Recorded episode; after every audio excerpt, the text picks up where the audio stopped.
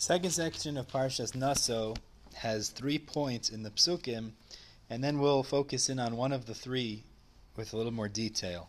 The first point that the psukim here discuss, which begins with Parak which says Shlishi, and extends through the entire Parak of Parak till, till uh, the end of Parak The first point is the purification of the camps.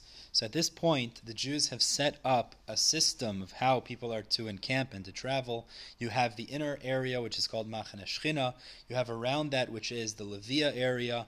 And then around that, you have the rest of the camp, which is Machane Yisrael.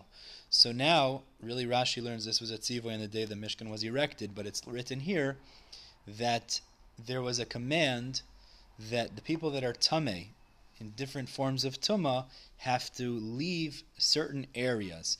So Rashi explains, depending on the severity of the tuma, you'd have to leave certain areas and potentially not others. So Rashi illustrates somebody that's a mitzora, so means he has tzaras in his body, he has to leave all three camps. A zav, somebody that had a man who's had an emission, is permitted to stay in Machane Yisrael, but he's sent out of Machane Shechina and Machane Levia. Somebody that's Tamei Meis is even permitted in Machane Levia. He's only excluded until he becomes Tahar from Machane Shchina.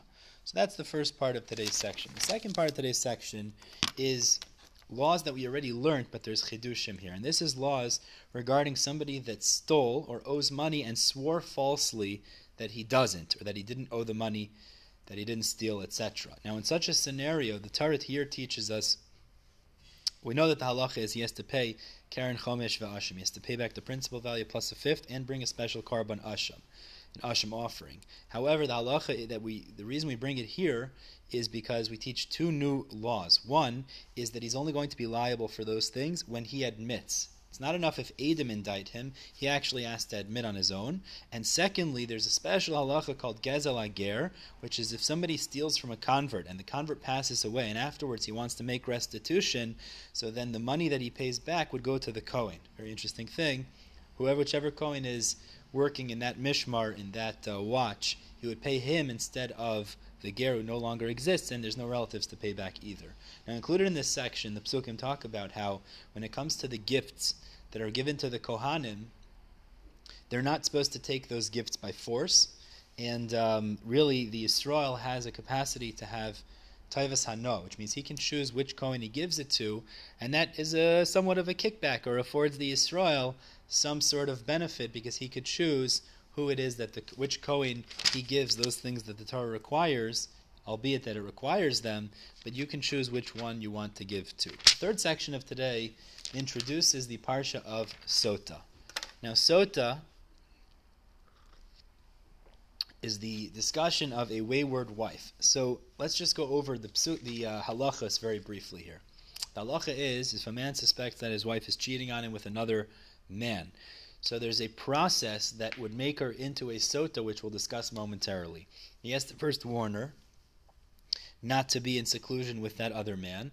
Then there has to be witnesses again, first on the warning, secondly, witnesses that see that she actually secluded with that man, then she is deemed a sota. Now that she's a sota, so there's a procedure that she has to undergo, which is in her own cities beis din, as well as in Yerushalayim, which is the main procedure, and she has to bring a special korban, and they try to exhaust her to get her to admit they erase a special scroll with names of words, including names of Hashem, in a potion, and then she drinks that special potion. Now, if she was mizana, meaning she didn't admit her guilt, but she really had strayed and slept with the other man, so in such a scenario, she would die a horribly gruesome death.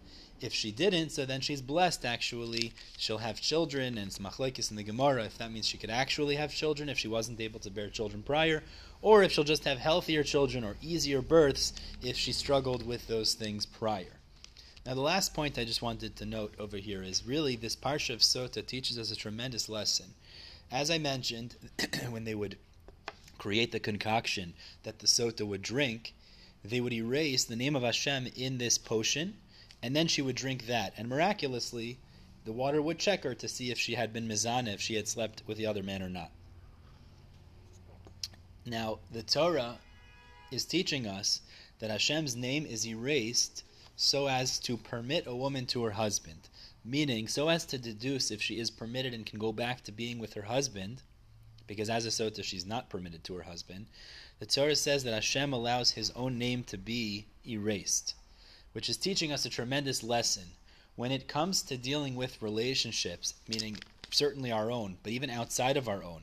We have to be so sensitive. If HaKadosh Baruch Hu allows His name to be erased so as to restore peace in a relationship, how careful do we have to be when we talk to people? We talk to a wife about her husband, husband about his wife, friends about other friends. How careful do we have to be about Shalom Bayis, peace within the house, when we talk to people and we deal with people, so as not to unsettle things, to create machlokas, create tension? If Hashem allows His name to be erased to restore peace, certainly not only should we not be uh, attempting or trying to create strife, but the opposite, trying to create shalom, peace between people that perhaps there is some sort of a rift between their relationship.